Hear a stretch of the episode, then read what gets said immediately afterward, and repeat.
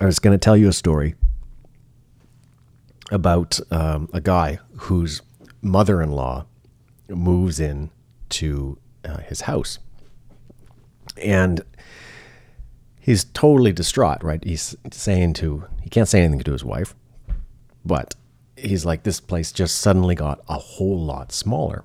So he he went to um, one of the village gurus and said, you know, my mother-in-law just moved in and I'm feeling super constricted. I don't know what to do. And the the guy said, "Do you have any do you have any chickens?" And he said, "I do." And he said, "I want you to go and get all of the chickens and, and bring them into the house." He said, "Okay." So he brought all the chickens in the house and, and went back to the guru the next day and he said, "What what kind of advice is this that you've given me, Mike? Now I have less space. There's chickens all over the place and my mother-in-law's here and I'm going crazy." And he says, "Do you have any cows?" He said, "I have two cows." And he said, "You get those cows and you bring them into the house." So he brought them into the house, and same thing again. Goes back to the guru and goes, you know, let's now I have two cows, and it smells, and I've got chickens. I can't even hear myself think, and my mother-in-law is still there, and she's complaining about all the animals. And he said, do you do you have any goats? And he said, I have three goats. He said, bring them all in. You know, get your goats, get your chickens, get your cows, get them all in the house. And he did. And he goes back again. He said, Look, this is not working. This is just getting worse and worse and worse. And he said, Go home. And I'll tell you what I want you to do is I want you to take all the chickens and all the goats and all the cows, and I want you to send them out of the house. He sends them out of the house and he goes back to the guru the next day and he says, You solved all my problems. My place is huge. It just feels amazing again. Thank you. You know. And just going through this recent move, it just it feels like I bring all these boxes and all this chaos and all this life in, and this this beautiful larger place that I moved into suddenly felt smaller until uh, I, I kicked out all the goats. I was gonna say, you, got, you did have some goats. Oh man, we had some goats.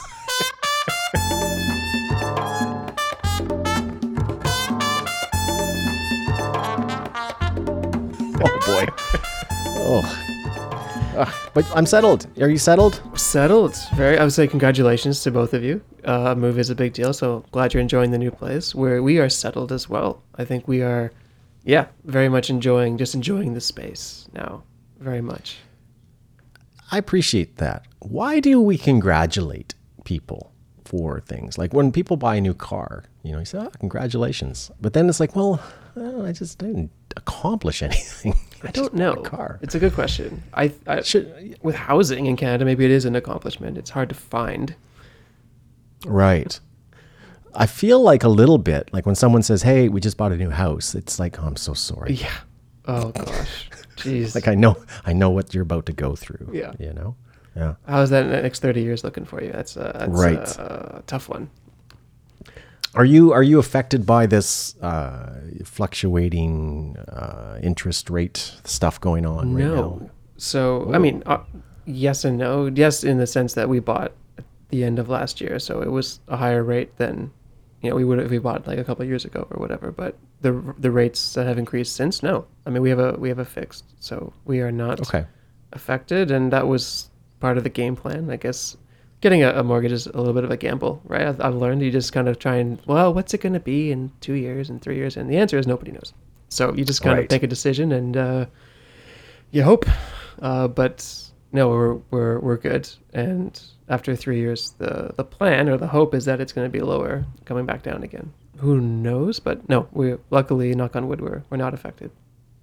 I know a total of nothing about home ownership and, and buying a home, but isn't there a thing where after you know you can always go to the bank after four or five years and you know reevaluate your your agreement or your mortgage? I think isn't there a thing where you can do that? There's, I know maybe one percent more than you. I don't know too much. Uh, there's always a thing. The bank will always give you more money for uh, lots of interest. So I'm sure they'd be happy Right. to have that conversation. But basically, uh, I learned this is different than the states. From what I know about the states, you get a, a rate, or you have an option to have a rate for the entire amortization period of of your your mortgage. So 25 years, 30 years, whatever it is, and the rate is pick a number, three percent, four percent, five percent for the entire 30 years. Um, I could be wrong, but I think that's how it works, or that's an option. Canada, we don't have that. So you have the amortization of 30 years, or 25, or 20, or whatever it is that you choose. But your rates get renewed every term, and they usually can be one year, they can be three years, they can be five. Oh. Um, and after those intervals, technically, so for example, we have a three year term. So technically, the entire mortgage, we are supposed to pay it back to them after three years. Okay. But nobody does that. Like, that's impossible with how everything works now. Yeah. So at that time, you know, it's all just whatever it is. But they say, okay, well, you didn't pay it all back. No worries. Uh, let's renegotiate. We'll make a new deal, quote unquote. Yeah. Uh, but basically, you just renegotiate for another three years or five years at the rate that exists at that time, and then you go along until it's all paid off. You know, twenty five or thirty Right. years later. I'm, it's confounding to me. I, I think uh, I'm just probably, I don't know at 48 if I'm ever going to be a homeowner. Like, I think I'd like to, but the, the issue has always been for me, uh, I, I don't, I, I like, I'm going through this sort of, again, um, existential living mm-hmm. crisis mm-hmm. where I'm feeling like, you know, as, as you know, we just spent a week out in Vancouver mm-hmm. and it was quite nice. I- I think to myself, gosh, it wouldn't it be nice to live somewhere like that for three, four, five months of the year? You know, I've always kind of dug that. I, I don't love just being somewhere all the time, like 12 months of the year. And I'm not one of those, oh, I'll just go on vacation for two weeks and that's going to kind of shake my sillies out. I need to really like settle in. Like that was the thing. Like when we were just there, I felt like I don't have a chance to just put my feet down, take my shoes off, and hang out here for a while, right? So buying a house feels maybe this is just uh, you know me having a feeling, but it feels like oh, I'm not going to be able to do anything like that. Have you uh, have you seen that Netflix show How to How to Be Rich or How to Get Rich or whatever it's called with with that guy Ramit? Have you seen that? I've seen a preview for that, but I haven't seen it. I we watched it and I I actually enjoyed it. I, I clicked on it as clickbait the first episode, thinking, okay, here we go. But you know what? Right? I enjoyed it, Really? and he's causing a stink on Twitter because his shtick, and he's a business guy, right? But Yeah. his shtick is no, I shouldn't say stick because that's insulting. I, I like his I like his philosophy, and he's like, you have to design your rich life, which is a mm-hmm. clickbait title. But what it is is, don't do the things that people think you have to do to quote unquote be rich. Like, don't buy a house if just Yeah. because you think people think you should do that.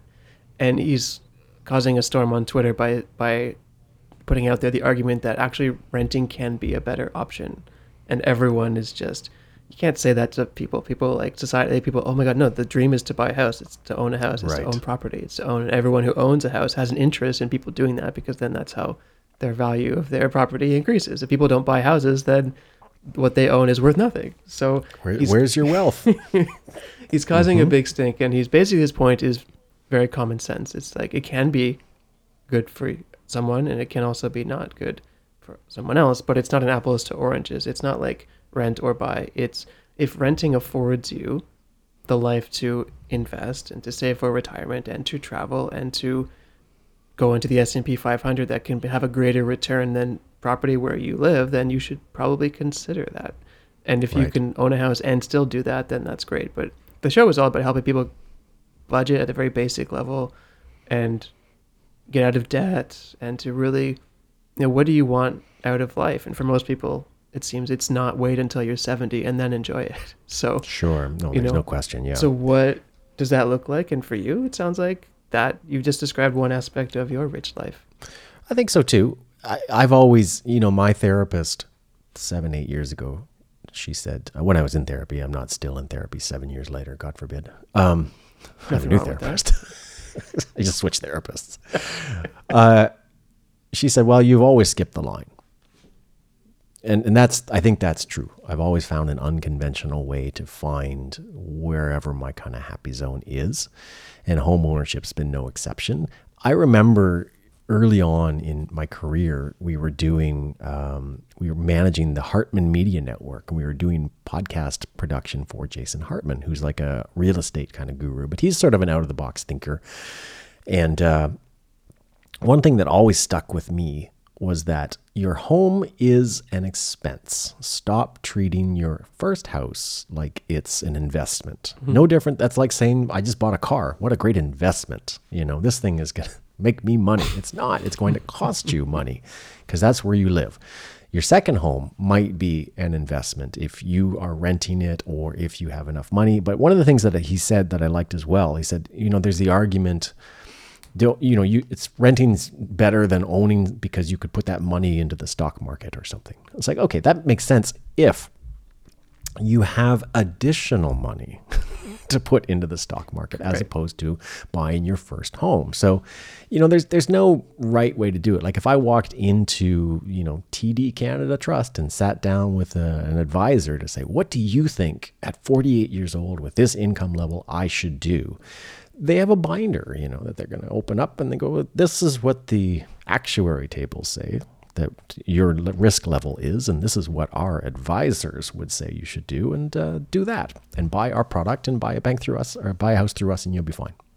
I, like what's the goal right like what should people do? Like well what are you trying to do? Like what does a house buying a property afford you or not afford you? What does renting afford you? What's the ultimate the goal isn't to buy a house or to rent a place. The goal would be the result of that right? Like what kind of life do you want? What kind of Right. income do you have versus like how much time off how much this? And for everyone it's different. So i think he just really encourages people to run the numbers and like visualize what do you want for yourself? And buying a house is you know me i forever i said i'm never going to buy a house never going to buy it only because the canadian market is insane and has been until you know a year ago or a year and a half ago and we came up on a situation that we were fortunate enough to to do something but hmm I mean, just I have a, a friend who lives in the suburbs of the GTA in Toronto, and he's like, they've been thinking about moving. Their family is expanding, but he's like, it would cost us a hundred thousand dollars just to move. Forget the buying of the new house and the selling, but you have the land transfer taxes and the closing costs and this and that. The mo- like, it's like, well, that's silly. Yeah. So, buying a place, you have to. My dad said this, and I, I like. He's like, your where you live is your home, and if you're buying it or renting it, you have to like living there. And Right. the finances of buying something is you basically have to live there for like ten years. If you're hopping around and selling it and moving, you're just you're losing money basically. And there Yeah. are exceptions and et cetera, et cetera. But like you said, buy something because you like and you can foresee yourself living there. And if you, you don't, probably you, you, you shouldn't. it all it all I mean, this is talking about some universal truth. Right. Where what we're doing is trying to enjoy what we're doing as opposed to doing everything in anticipation of a thing that's coming down the line. And for me, like I, you know, I think about sometimes productivity and how much I like what people call productivity porn. Like hmm. the, I love the apps and the books and the pens and the methods and the thinking. Like I like thinking about being productive and I like getting all the accoutrement that goes around productivity. Mm-hmm. But then when it's like, you know, you got to sit down and actually do stuff, and it's like, oh, you know. And I sometimes it feels a little bit like that in life that you're so busy trying to arrange your nest and get everything the way that you someday would like it to be that you forget that this is it. You're you're actually in the middle of it today. You Yeah. know, and as you're about to go through the what you know is still called and probably not accurately a midlife crisis there's an existential point where you realize that you're kind of at the theoretical midway or beyond which is frankly where we are most of us i think we Yep. I'm, i just Yeah. finished a great book called strength to strength where a lot of people overestimate how long they're going to live uh, you know, I'm I'm sitting there at that point going, whoa, whoa, whoa, whoa. If if I'm lucky enough to get another 35 out of this one, um, you know, what am I doing? Does it matter that in at the end of 35 years I can make my last mortgage payment? Yay! And then just hop into a hole in the ground and call it Well, quits. sure, right. I had a, a friend, a family friend who's since passed away, but he he would always joke like, uh, "I can't afford to die," Right. because you didn't have enough. Well, I, I don't know if it was true, but uh, money, like you know how, how expensive funerals are and processes and things. It's like I don't have, I don't have enough money to die. I can't afford to die, which I always thought was a funny thing. But it's, you know, you don't take it with you, and and time is not the only thing that we don't get back. I mean, that's cliche, but you know, what are you doing? So I think this Ramika, he has this thing called a conscious spending plan, which I think a lot of people, and I myself included, I have my spreadsheets and my budget. And when we were looking into buying this, we made our Notion pages, and this is how much we earn, and this is these are all the expenses. And and so many people in, in budgeting, what you described with, you know, pr- uh, productivity porn. I guess another way to describe that is like productive procrastination, where you just read about doing something and you don't actually, you know, do it. Do anything. yeah. Um, but he's like, Like you have to watching exercise videos all night. and budgeting exactly budgeting i think is one where people make these spreadsheets myself like this and this and this and this and they just feel so stressed and guilty about spending money on anything where Right. you need a line in your budget that is guilt free right Yeah. and whatever life you want to live whether it's owning renting or living in the woods or whatever you know where you can go out and you spend this amount of money on anything you want every single month and you don't have to think about it. And you just know what that number is. And when you get to that number you're done. You stop. But That true disposable line item. exactly. Mm-hmm. So the mm-hmm. joke about avocado toast and whatever but hey if that makes you happy. And it's within that guilt guilt-free spending line and you don't go over it because you have allocated all these other things for these other things that are investing and it's important to you. That's I've been doing that for a while, but it just makes a lot of sense to me where you don't have to think about, oh my God, Starbucks is $6. Yeah, well, if I have $1,500 this month to spend on anything and I can make the choice that, okay, well, I want Starbucks today and that's fine. I think it's, it makes a lot of sense. Yep. I I've uh I, I go I was thinking about um recently I guess this is I'm on this people we produced trip, but I was I was I found that Rick Rubin, whose book I finished, uh, I really liked, uh, has his own podcast where he's interviewing like Will Smith and you know Paul McCartney or whatever, you know, and it's a really good show. And Andrew Henderson was on there, the Nomad Capitalist. That rings a was one of his guests. I'm like, what? How did you get sandwiched into all these folks? And uh, Andrew, so I just I just reached out to him and I said, you know, congrats. Uh, I really like Rick Rubin. He said, yeah, he's a cool dude. But what he always said that I always liked was, you know, go where you're treated best. I really liked this idea that there's a place in the world that you will be treated well for who you are, what you've accomplished, and what you want to do. That maybe, and this is another thing I think we get locked into this sort of Canadian, like, you know, bordered mindset where, mm-hmm. you know, this is it. Like, we got to make it work within this box that we call Canada. And maybe that's not necessarily the case. So, you know, even within this country, like we, like, again, we just went to Vancouver for like a week and we felt like, yeah, it's very Canada. Like it's uber Canada. It's, it's kind of the best Canada's got going. It seems in, a- in a lot of ways, but it's still very much Canada, you know, and sometimes maybe the fit that you're looking for isn't just within how can I make this work within the, the guardrails that the Canadian economy and system and philosophy has set up because there's other kind of ways of living out there in the world that uh, he reminded me of just seeing that it's like gosh maybe it's portugal or something maybe it's not here And I think just to put a bow on the home ownership thing, like it's not if if you're listening, and hi mom, that's the only person who listened. if you if if the decision is you buy a property and then you can't do all of those things that you just mentioned, like don't do it. Like that would be Yeah. my my unsolicited advice. Like house poor is a real thing. We're fortunate that we're not. We went to Vancouver as well, about you know, in June, a couple weeks before before you guys did Weird. and it was really weird because we'd never been, and I don't, I don't know if you've been before, but it was just we've never been either no no first times mm-hmm. and Porter flies there now, so we were like, all right, and it was just this a life that affords us. You know, I did a little bit of work from the hotel Friday morning. We went on Thursday night. Maya has a few more vacation days to use up, and we took a long weekend. Went Thursday night, came back Monday night. I did some work from the hotel, you know, super early because time change. Holy cow!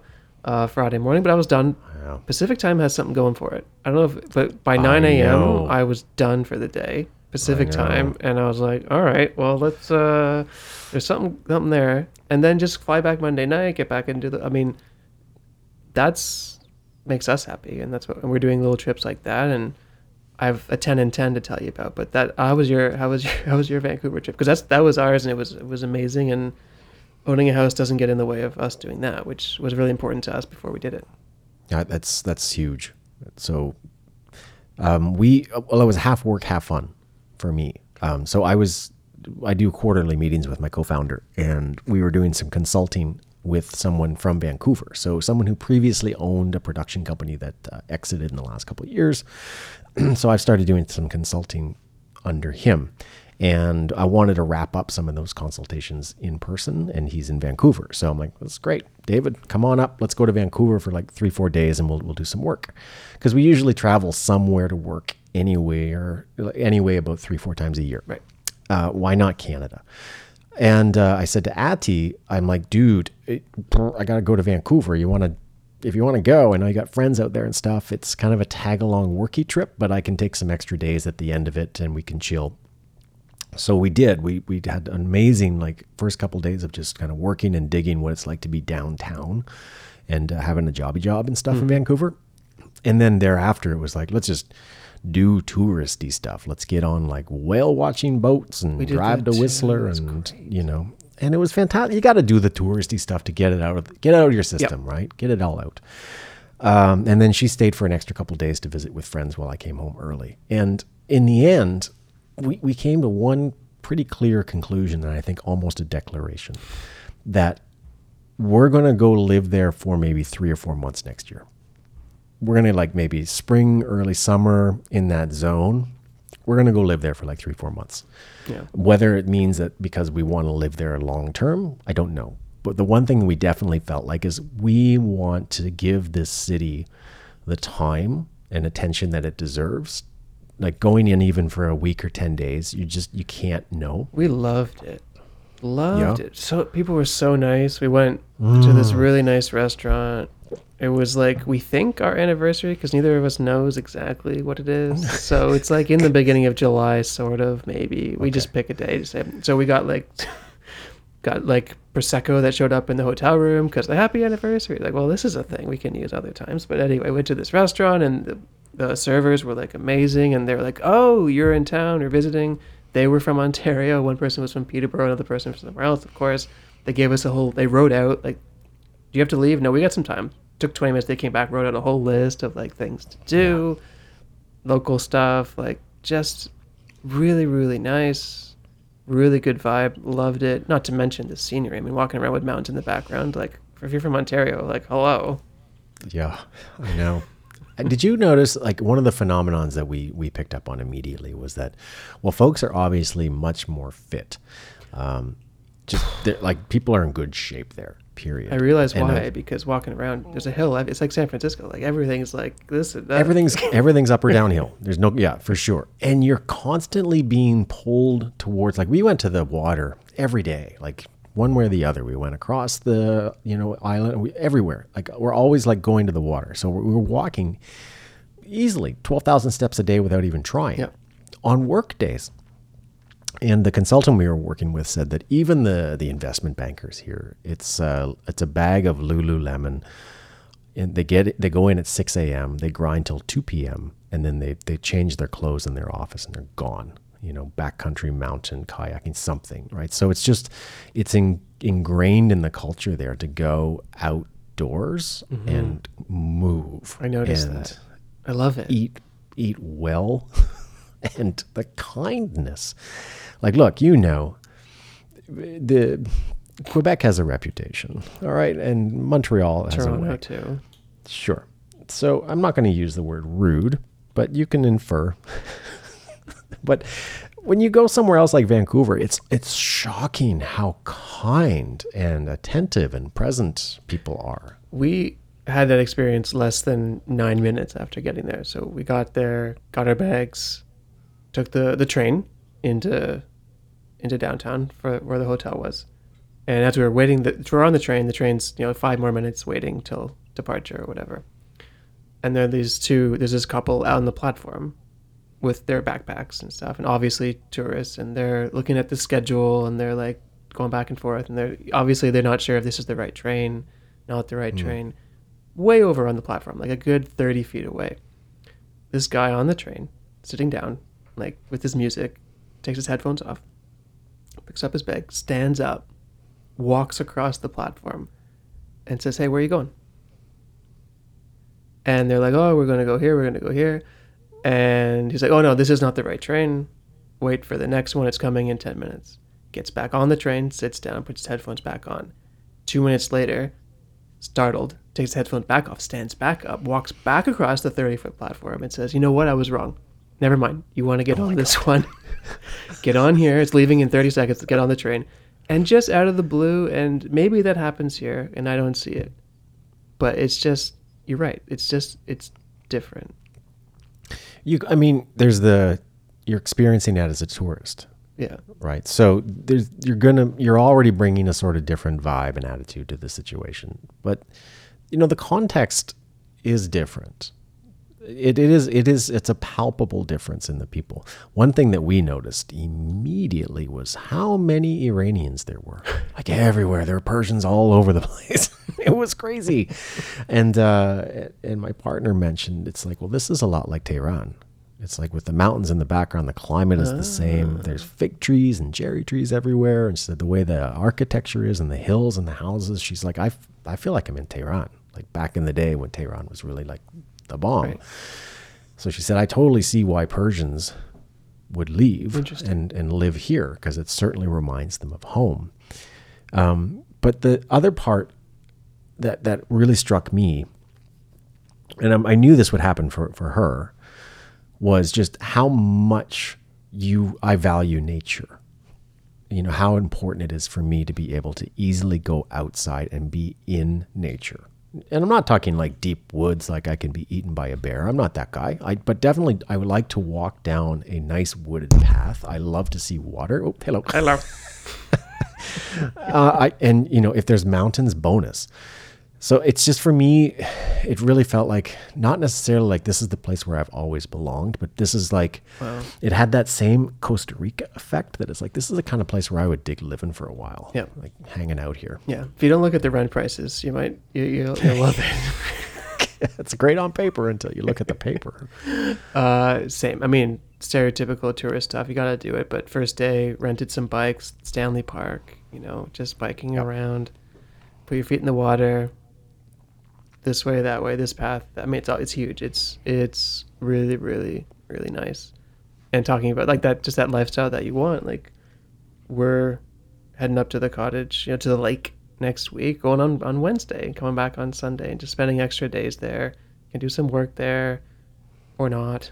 You know, just have the option. And I, I yeah, not being in what I don't know what you said, bordered in one location for me for us is really important. Just being able to kind of do work or not in different places and Yeah, have different environments. Just, there's nature in Toronto, of course, but not like that. So being able to get out and, and go different places, even just for a few days and, you know, or for a couple of weeks, once a year, twice a year. It's, that's important to us. And it's, it's really cool when, when you do it.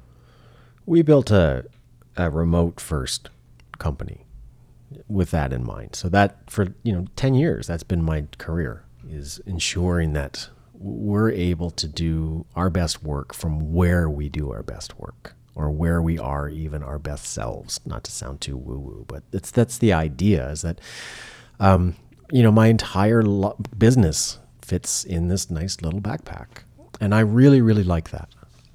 I also do like having a place, you know, to set my books down. I do like having a place that I open the door and it feels like home. So, you know, I, I now today, I look at things a, a little differently than maybe I did 10 years ago. But one thing is for sure, we're realizing how much it matters to us to be able to, within 20 minutes, be struck by how beautiful nature can be. We we went to we did the drive up to Whistler because it's like you gotta drive to Whistler. It's mm-hmm. like okay, so it's an hour and a half, and it's a pretty drive, of course. Um, so we rented a car, but what we found is that we did all the little stops, you know, all the little lakes and all the little waterfalls and all the all the touristy stops on the way on that highway, knowing that they're not the they're not the deep local wow crazy stuff but still holy cow beautiful. By the time we got to whistler we had a dinner reservation and we couldn't wait. We actually went into the restaurant to see if we could sit down earlier have some oysters and get out of whistler and get back on the road mm-hmm. because it was like you know it was a it was a resort town and there's shopping and everything but Sure. we were just like, I don't know about you, but I don't want to have any of this. Like I want to go back to those mountains. I want to see those snow caps. I want to find another waterfall. I want to go back to that lake and get my toes in there. So we just we had dinner and we hightailed it back on the highway to just get back out into nature. And that was really telling. And that's the kind of people I think that we ultimately we strive to be, are the folks that would rather be out doing things in nature than uh, shopping around looking for the the perfect cargo pants. Not going to the first Lululemon store. That was that's in Vancouver. Right. Yeah. We didn't do, we didn't Flagship do that. whatever. I don't like Lululemon though. I got I got a problem with Lululemon. Oh. I'm a Vuori guy. I've got my yoga preferences. I don't do yoga, but I've got my preferences. right. Active wear for the non-yoga goers, I guess. Amen. What is it? What does the rest of your summer look like now? We're Oh. we're at the mere mid midsummer, midlife in summer. Yep. Um, lake, mix of lake and here. Um, maybe a, a trip up, a little road trip kind of thing. But really, just take making decisions. Just like take it easy. I really made a concerted effort. We have a, a yard now, like a little back, little back space. I go out there in the morning, do some reading, or in the afternoon. So just hanging out, enjoying the weather. Some some lake weekends, extended weekends. Uh, maybe a road trip in August. Haven't decided yet. What about you? I well, I, I'm going through the Canadian summer anxiety. Yes. right? That it's like, uh oh. And you know, when you start, even it was August like May, coming. and we were we were counting weekends in May. We're like, oh, how many? It's like, and I I miss. That's one of the things I miss living in the tropics is you don't give a flying f what time of year it is. Yep. It's raining or it's not. The end, right? So there's no like, oh, there's only so many weekends summer left. The Canadian That thing is so bananas. weird, right? Like everyone in the winter is like, oh, like when the spring summer comes, we'll definitely do X, Y, Z, and then when it does come, immediately everyone says, oh, I'm booked through September. Yep. And then you feel this sense of guilt because you're not doing enough. And I don't know, there's something around it. So I, it- struck a chord when you said I'm, I'm making a concerted effort to just enjoy myself. Because, you know, like I'm trying to, I'm strategically placing books and reading glasses around. So it, it encouraged me to just stop whatever I'm doing and just sit down and pick up that book and, and read a little bit. Uh, or go, just go, go outside. That's what, that's what I'm doing today. What are you doing today? I'm going outside. That's it but it's so hard because you feel like like we bought a boat. Did you? Yes. oh, okay. Nice. Not like a Congratulations. yeah, thank you. Right, we did it. not like a big boat, not like a boat with a motor and a big, you know, a, we got a, a slip and all that crap. No, we bought a dinghy, like an inflatable six-person dinghy. I can hear the the boat people being angry. That's not a boat. That's not a boat. it's a watercraft, all right. Yeah. uh, you know, but I thought to myself, you know, it's going to be great. We're going to, there's all these little mini lakes and rivers and tributaries and stuff around here. And we'll, we'll go out and we'll just, you know, boat around. It'll paddle around and stuff. Maybe get one of those little electric motors and stuff. It's going to be a hoot. And I haven't inflated that boat once. Not once. Not once. So it's already the, you know, the two best days of a boat owner's life. like I'm already planning this thing on Facebook. I haven't even taken it out of the box. You gotta productive procrastination, right? You gotta make a concerted effort to to do it, and that's we we bought an inflatable paddleboard I think two summers ago and love it, and and it's stay we we're gonna use it in the city and we never just we never do. We leave it at the lake and paddle around and everything. Um, but when when we were looking at this place, the pictures online, we came to see it. The most it was late fall, mid fall, but the most exciting thing for me was that that back back area where you I, I visualized mm. this this non winter months sitting out there and just just sitting out just being outside like you said Yeah. and I do it now like you have to almost sound so funny but make a decision like put it in your calendar you know it's time to sit outside now Right. um, but I do it in the mornings when I don't exercise, and then on the days I exercise, I do it in the afternoons. And it sounds so simple, but like maybe that's like my boat. You know, you gotta use it. You gotta you gotta do it. And I'm notoriously for like I don't invite people to to do stuff. Like I, I not because I don't want to, but just I don't. It's stressful. Like that anxiety of like what weekend works for you. Are you six Sundays from tomorrow? Are you like that? That doesn't work for me. So And then someone inevitably decides they're going to have a wedding. and it's like, ah. Uh, but what is this though? Because you're a sort of a philosopher moderne. We we sit around and uh, we worry about these sort of things. But there were two times in my life I recall when I didn't. One, obviously, childhood, right? It's summer. You're off school.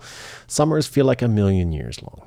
like Yes. You're not hurried to do anything because you don't feel like you have to do anything. But there's another time when I remember when I we were living at the beach. Mm-hmm. I felt a very clear sense that I was just doing enough by just existing. It's enough. That's enough. You know, you're doing your work and you're paying your rent, but you're, you know, you're enjoying your life, and that's fine. That's enough. But for some reason, here I can't as easily get like I actually consciously have to try. Here's the analogy. It's like going to the gym. You know, you live in a place where it's easy to go outdoors. You're in shape all the time because you're outside and you're not eating much. It's easy, right? But when you live here, for some reason, like you got to go to the gym. Like you got to get up and you got to schedule a time. And you got to put on the clothes and you got to go to the thing. And you got to put on the right music. And you got to. It's a whole thing just just to stay just to stay in shape, not to get in shape, just to stay in shape. Whereas other places, it's like you're just naturally going to stay in shape because of the nature of your environment. For some reason, in summertime, like I just can't get into that groove where it's like I, I just, I'm good. I don't, I don't need to be anywhere. I'm good. I can just sit here and just, life is long, man. What's up with that? Uh, I don't know. Um, sounds like people in Vancouver are good at habit stacking. Where, like for me, before COVID, I used to bike to work. I don't go to work anymore because I work from home. Um, where I would just stay in shape by biking up and down the big hill, that Yeah. uh, downhill to work, uphill from you know home from work, which was perfect. Um, I, for me, I was saying this to a friend the other day. I used to be kind of like that, where I would be very, very much Canadian summer guy, where you know from school, you're kind of taught because that's the vacation time, and it's closer it gets to Labor Day, it's ending, it's ending, it's coming, school starting. There's a finite end to this thing, right? Yeah. But now, especially since COVID, I'm just season guy. I enjoy the seasons. And when mm. one ends, another one begins. And I know that's mm. very like whatever, whatever. But I used to really have angst about winter coming. Don't like winter. Don't like it. Lived in the tropics for years. Don't like don't like winter. But then I realized what I don't like is the stuff. Is like Yeah. Going grocery shopping or getting on Yep. the bus or waiting for the bus or shoveling. And when COVID happened and I didn't have to go outside anymore, Winter's beautiful. winter's beautiful. The activities are fun. The snow is beautiful. Yeah. You can go out whenever you want. So now I'm just I'm season. I'm still summer guy because summer is my favorite. But now I'm season guy. It's like all right, well summer's whatever, but then fall's nice. The leaves change color, good for hiking, good for walks, and then winter comes and snow is beautiful. So that's kind of my philosophy of it. it. Is just I'm season guy, and but those things that I want to do don't change. I still want to read for 30 minutes a day. I still want to do some kind of exercise. It doesn't have to be extreme. Could be just go for a walk, do a little bike ride, do a little this, a little that. I can do that in any season. So that's that's how I look at it. That's smart. That's smart. Because otherwise, it's just it's angst. Like oh, it's only oh we're into August. Oh, we're into September. Oh, when like, but for what? What if you ask yourself why do you feel anxious about that? Well, I asked Yeah. myself, and there was no real reason. So I, I hate to bang the Costa Rica gong so often today, but you know, I, when I was an English teacher and I had to go in and out of classes two, maybe three times a day, rainy season was hard, man, because it's like you know you got to get on the bus and stand in a puddle that's three feet deep in order to get to an office where you're going to go into line at the uh, hair dryer, thing, you know, the, the hand dryer where you put your shoes under it so you're not squeaking in class. Like it was this whole thing for years of rainy season. And then when when I started working remotely and even more started working remotely for myself, I didn't care if it was rainy season or not. I, I didn't it didn't matter because you were just smart enough to not go outside at 3:30. yeah, right. And at 7:30 it's going to be great. So I felt like the same kind of effect that you would here in winter. Like if if my car is parked outside and at 7 in the oh. morning I have to go to get it started and scrape those windshields off. Winter really kind of blows. And by the time I get to the office, I'm exhausted and I'm peeling off all these clothes and where's my next cup of coffee and it's it's pretty brutal. But here, I, I just watch the snow gently fall and I comment on how it's kind of perching on the leaves or on the trees. Mm-hmm. And, mm-hmm. you know, we go walking. It's like, oh, it's 20 below. It's like, oh, we better bundle up. This will be a fun walk. you know, it's like, oh, this is going to be an interesting challenge. I wonder how much my beard will freeze today. So I think there's something Yeah. to what you're obligated to do as part of what you're, you know, deciding to do. I think there's a lot of decision fatigue as well with Canadian summer, where yeah, it's when everyone seems to be available, seems to be one you have to do something, and deciding is exhausting. And I think there's a lot of anxiety that comes from not being organized. So I know for Yeah. me, before I like my my work tasks or whatever, when I feel more anxious, more often than not, I feel like I haven't done a proper to-do list for that day or that week and I'm mm. feeling anxious because I feel like there's more to do. And then I look at the list, like, mm. oh well, no, no, it's just this thing and this thing. And so when I know what I'm doing, I feel okay, it's manageable. I can do that. I feel Right. like in summer there's decision fatigue because you could be doing in Canadian summer. you- There's any oh, the world's your oyster, right? You could be going to the beach. You could be doing this. You could be doing that. And if you feel like you're doing nothing, anxiety comes. Oh yeah. But if you just I'm waste I'm wasting summer. I'm wasting summer. But if you put do nothing or go out into your own yard and read for 30 minutes on the list, for me, Right. that's like super helpful. There's something in Quebec as well. There's always an asterisk in this province uh, where they have moving day Mm. on July 1st. I don't know if you're familiar with this, but for some reason, everyone's lease expires at the same time in the entire province. Sure. So everyone moves the same day. I don't get it. I really don't. And it's right in the it's in the middle of summer. Okay, so we every year that we don't sign a new lease somewhere, we stay where we're going to stay is actually like half your summer is given to you because you don't have to spend your summer packing, moving and unpacking and setting up. So we're in the middle of that's what our summer has been is getting ready, packing, moving and then going to visit family and then going to Vancouver and then coming back and now it's like okay, now we're finally home. Mm-hmm. And the next thing you do is you open up that calendar and you go, oh man, there's like six more weeks of this. This is no good.